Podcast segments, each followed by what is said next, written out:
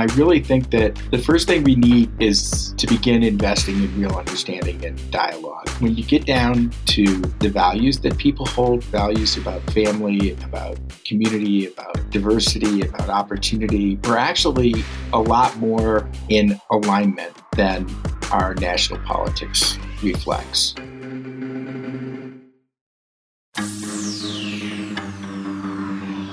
Welcome to Infinite Earth Radio.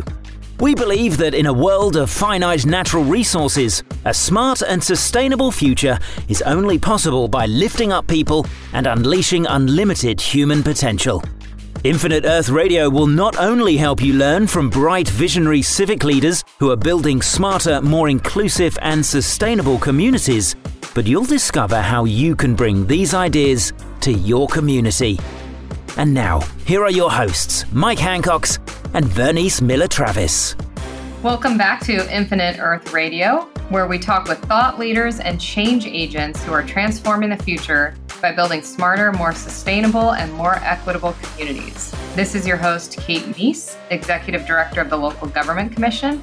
Our regular host, Mike Hancox, is off today. Today, as our guest, we have an old friend back, as part of a series of episodes leading up to the New Partners for Smart Growth Conference, which will be held in San Francisco from February 1st through 3rd. New Partners is the nation's largest smart growth and sustainability event. This year, the program will span over three days and will feature tracks focusing on a range of topics, including rural communities, water, climate change, transportation, health, housing, smart growth, and inclusive prosperity.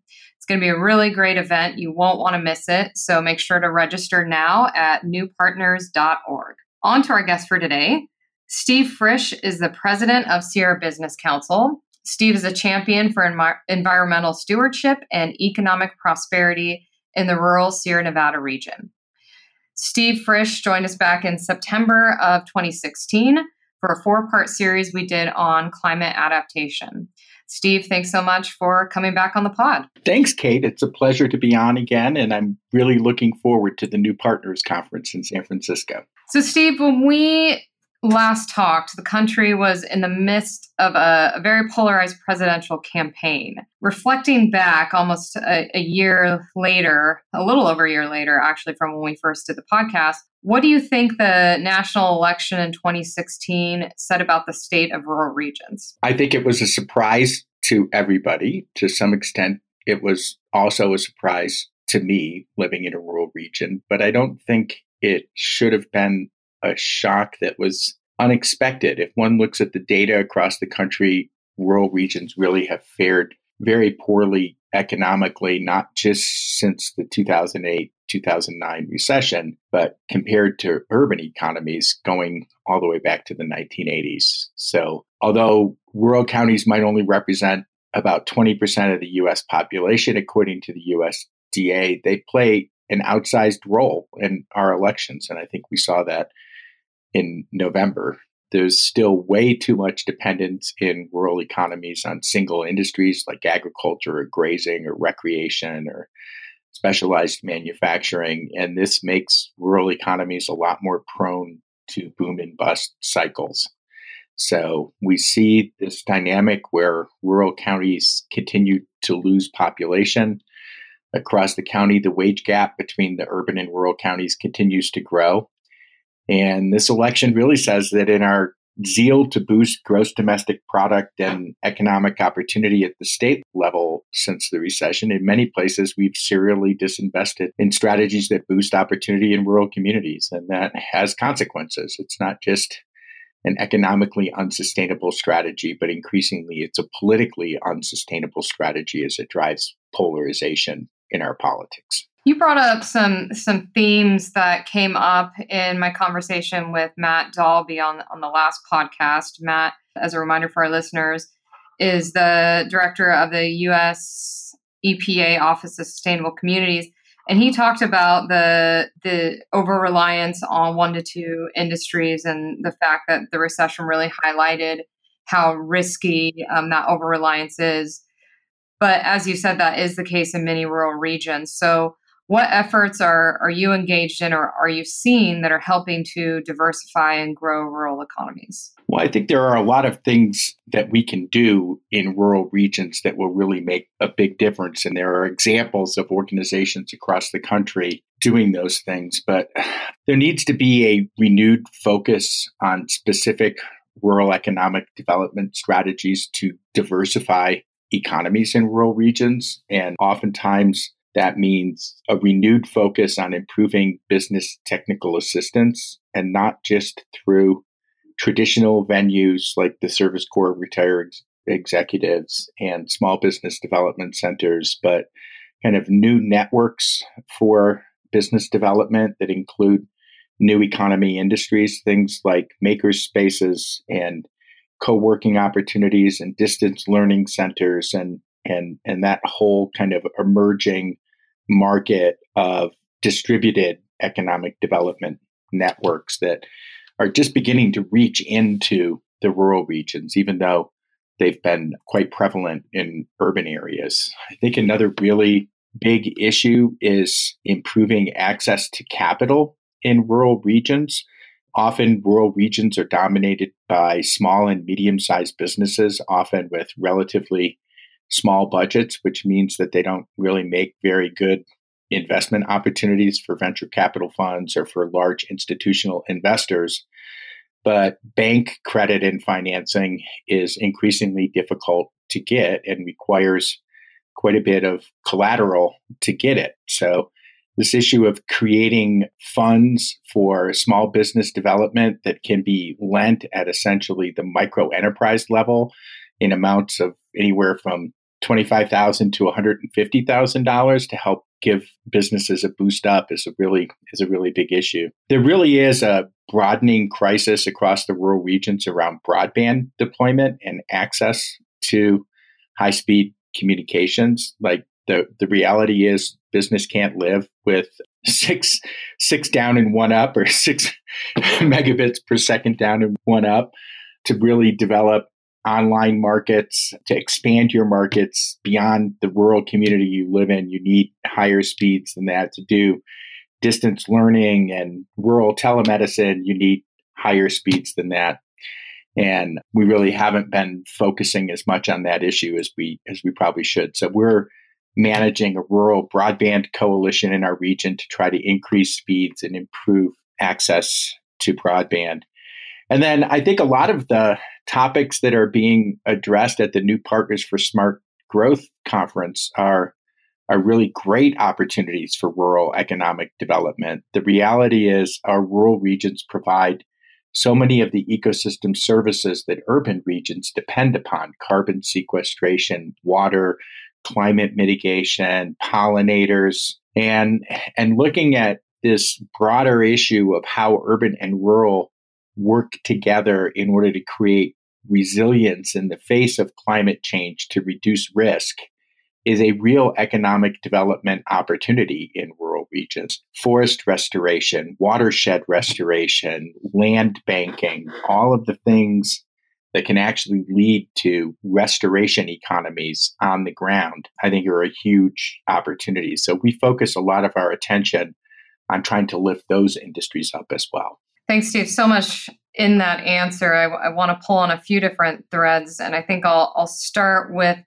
this idea around our, our shared resources around uh, watersheds and air basins and, and issues like forest management. Certainly, there is a connection in those areas between urban and rural regions. And I'm wondering from your perspective, from the more rural perspective, what can our metropolitan partners do to add visibility to those issues or to collaborate and be better partners? Um, unfortunately, it seems like a lot of times people are concerned about the connection or, or most aware of the connection when something is at risk. So, you know, Tahoe Rim fire brought up a lot of issues around water quality for our metropolitan partners in the San Francisco region, for example. So, how do we get more visibility around those connections when we're not in the middle of a crisis and start to develop more shared ownership? Yeah, what a great question because I do think that, you know, we are masters in our society of responding to a crisis, but terrible at avoiding the crisis, as we've seen with you know issues like climate change. But um, the the rim fire in Yosemite, I think, really provided a classic example of a major urban resource, which was San Francisco's metropolitan water supply being at risk, and it beginning to open people's eyes to the point that there is an intrinsically linked relationship between the urban and the rural around these provisioning services, and that those really need a highlight in the future in the face of in the face of climate change. I think there are a lot of people doing really good work around those issues. I, I think a great example would be the Sacramento Region Council of Governments and their rural urban connection strategy, which is looking at agricultural land and agricultural land management and creating new markets for and localized markets for agricultural products that really link the urban consumer to the land that is provisioning their food and increasing the amount of food that's used within a local food shed rather than being used for export. There are examples like the Alliance of Regional Collaboratives for Climate Adaptation in California that are talking about statewide climate adaptation strategies and looking at things like water supply. If you look at Los Angeles, San Diego, San Francisco, and even Sacramento, most of California's major urban areas are dependent upon rural, forested, and, and, and watershed regions for for water supply. And really, I think it's just in the last decade, with the increasing incidence of wildfire, that they're beginning to recognize and understand that that this is a this has to be a cross kind of across the transect partnership in order to manage these watersheds in a way that they continue that provisioning service you know there's there's a lot of space out there for people who who have kind of a think tank approach and bring data and information to the table, like the Bill Lane Center for the West and the Center for the American West at the University of Colorado at Boulder. There needs to be more emphasis on going from research and data to on the ground projects, to actually working on projects where we measure the benefit from specific restoration activities and how that benefits urban stakeholders by either improving their water supply and resilience in the case of in, in the case of that threat or improving community health around food sheds. We need to go from the think tank approach to the do tank approach. I think there are examples of organizations like valley vision in sacramento who really build program that bridges the urban rural divide around these issues we try to participate with them as much as we can because they really get it. They get they get this connection. But we we really could do a lot more about this. I, I would love it if someday everyone actually knew where their food came from, where their water came from, where because I think that would immediately build a stronger relationship between rural and urban regions. Yeah, and you think about the fact that there's been a, a much stronger push to to knowing where your food's from and and having a strategy around local food however you may define local. So you could imagine that we could have communication strategies around other resources as well. So i love that idea. I think you know one of the things that occurs to me as someone who grew up in a small town and who currently lives in an urban area i think there's a certain smug factor that has really alienated a lot of rural regions who, you know, often get sort of urban solutions pushed at them. And so, you know, I think just curious about your your comments on this. You threw out a, a lot of great ideas for how we can increase visibility around issues and to um, broaden the connection between rural and urban regions. But it seems to me part of it is finding a way to to get over preconceived notions and really be able to enter into a, a, true partnership that acknowledges the the benefits that both sides bring to the table. Wow, what a deep and nationally important question right now, I think. So I was born in an urban region, but spent most of my life as a child and all of my adult life in fundamentally rural regions. And frankly, most of my family lives in, in rural regions now. And I spend a lot of time traveling through the rural parts of the United States.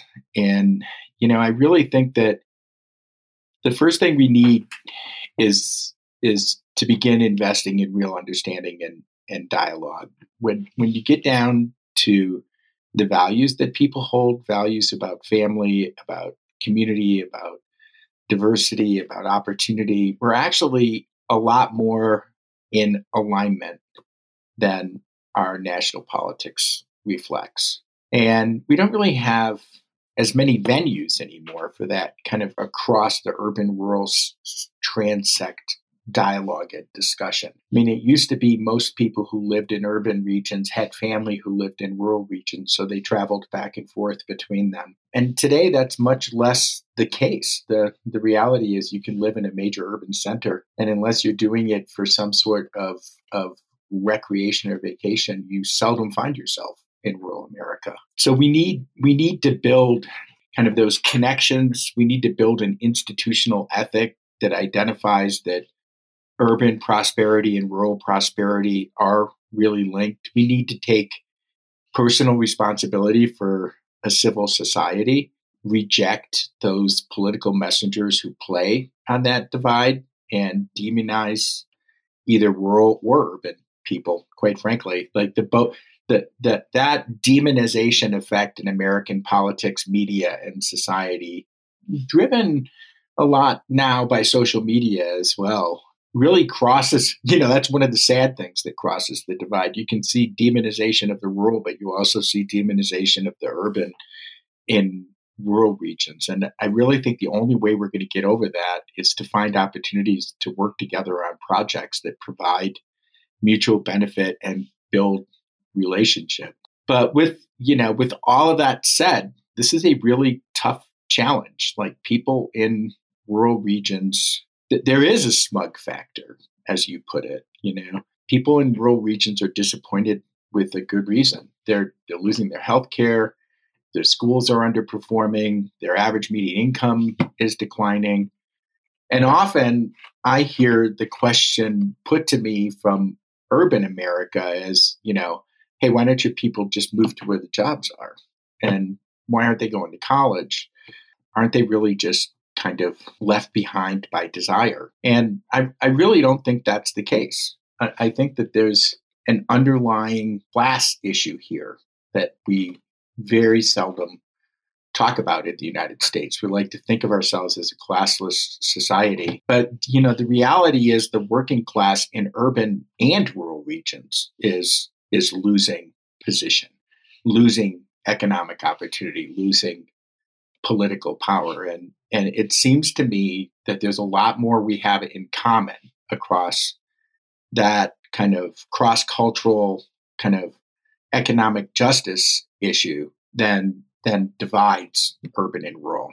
I think we should be focusing on that. We should be focusing on the point that we have in this country a relatively strong and growing working and underclass that is not getting the opportunity it deserves. And we need an urban rural economic justice coalition and approach to that in order to in order to address those issues. I think that's right. And I think key to social mobility is having a sense of agency. And I'd love to go back to some of your, your comments at the beginning of the podcast about being able to connect entrepreneurs to capital and to be able to provide spaces for that creative outlet to to really have an agency in one's own destiny.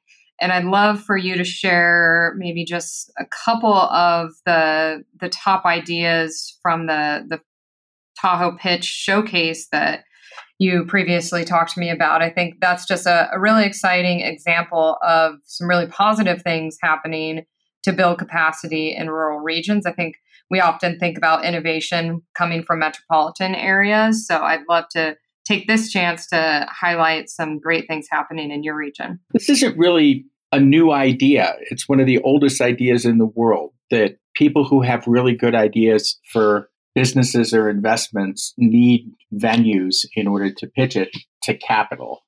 And what we've been working on first in the Tahoe and Truckee region of California, but hopefully we'll be spreading it across the Sierra Nevada is, is actually identifying those businesses or social enterprises that have a really good idea, working with them in advance to provide deep technical assistance. So this includes things like business planning, financial planning, maybe market research for products, you know, the the infrastructure that's necessary in order to make an idea investor ready. And working with them as a team to improve each other's products through a series of kind of facilitated workshops where they're where they're critiquing each other's ideas and products and then making them better and then putting them together with pools of investment capital, whether that be from individual institutions or pooled community capital funds or others in order to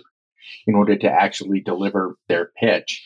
You know, we initially thought there weren't going to be that many people who could be investor ready in our region. And we were shocked to discover that the demand for this pitch camp was actually a lot higher, higher than we thought it would be and the ability of people to bring their products up to the point where they were investor ready was was higher than we thought it would be. So we ended up putting, I think it was 12 ideas in front of a room with about 150 people representing kind of pooled investment funds and people from the community and others, and having them do their do their pitches. And since since we held that event in early September, I think it was September 11th, those businesses have been meeting with those pooled capital funds in order to come up with agreements to invest in the development of their products, which I think is really exciting. And it's an example of how you can take a simple idea, you know, simple enough that it's kind of like Shark Tank on TV, right? but by just providing the technical assistance and the access to the capital, having an intermediary that can play that role, that you can really lift up some of these entrepreneurial ideas in rural communities and get them get them in front of investors. If we can do that in the North Tahoe Truckee region, we can do it in four or five other areas of the of the Sierra. And by doing it on a regular basis, it really makes a big difference in job creation and bringing capital into the region. So, what did you see that really excited you about the ideas that were put forth? I, I think, well, there were a couple things that really excited me about them. So, one of them is that so I'm I'm 58 years old and I remember when I was in my 20s almost every idea was about making money. And the funny thing is is that almost every idea today has some sort of triple bottom line connection to it. Is it is not just about making money, it's about solving some kind of social or environmental problem and reinvesting in communities. So almost every proposal was really looking at business development through this lens of essentially improving something and or reinvesting in local communities as a key strategy for economic sustainability and resilience. And that is just so rewarding to see that change occurring. And, and you know, I would say that's coming. I mean, I hate to be an ageist, especially since I'm going to be critiquing my own baby boomer generation. I think that's coming from the millennial generation that's saying, hey, we want more out of business, which is a great thing to be to be demanding. So that was one really kind of interesting thing I saw. The second interesting thing I saw was the number of people in the communities who actually want to participate and watch the pitch. Like when you really think about it, how boring is it to watch someone say, Hey, here's why you should invest in my business or product, right? You know, it kind of 25 years ago, that would have been like, you know, a, a pyramid sales scheme or something, right? Here we had 150 people in the room saying, hey, I want to watch this because I think it's really exciting that people are doing these cool things in my community. And that, that to me, I just got such a charge out of seeing that, knowing that was knowing that was going on, that there was this much excitement around the idea. Wow, that's very inspiring and really gives me a lot of hope to hear that. So, unfortunately, we're out of time, Steve. But before wrapping up, I wanted to give you an opportunity to share where people can find out more about your work. Yeah, sure. Our organization is the Sierra Business Council. Our website is sierrabusiness.org, and we really specialize in kind of this business innovation, climate adaptation, and and mitigation and advocating on behalf of, of our region. So we welcome contact there and hope to see all of you at the New Partners for Smart Growth Conference next spring. Great, Steve. Thank you so much for joining us. You always have a lot of great insight to offer on what are really complex issues. So thank you. And thank you all for listening. We look forward to seeing you next time on Infinite Earth Radio.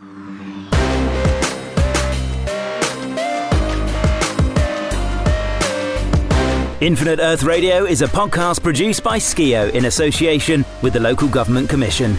To learn more about Skio, Infinite Earth Radio guests, or how you can make a difference in your community, visit our website at infiniteearthradio.com or join us on Facebook at www.facebook.com forward slash Infinite Earth Radio and Twitter by following at Infinite Earth Radio.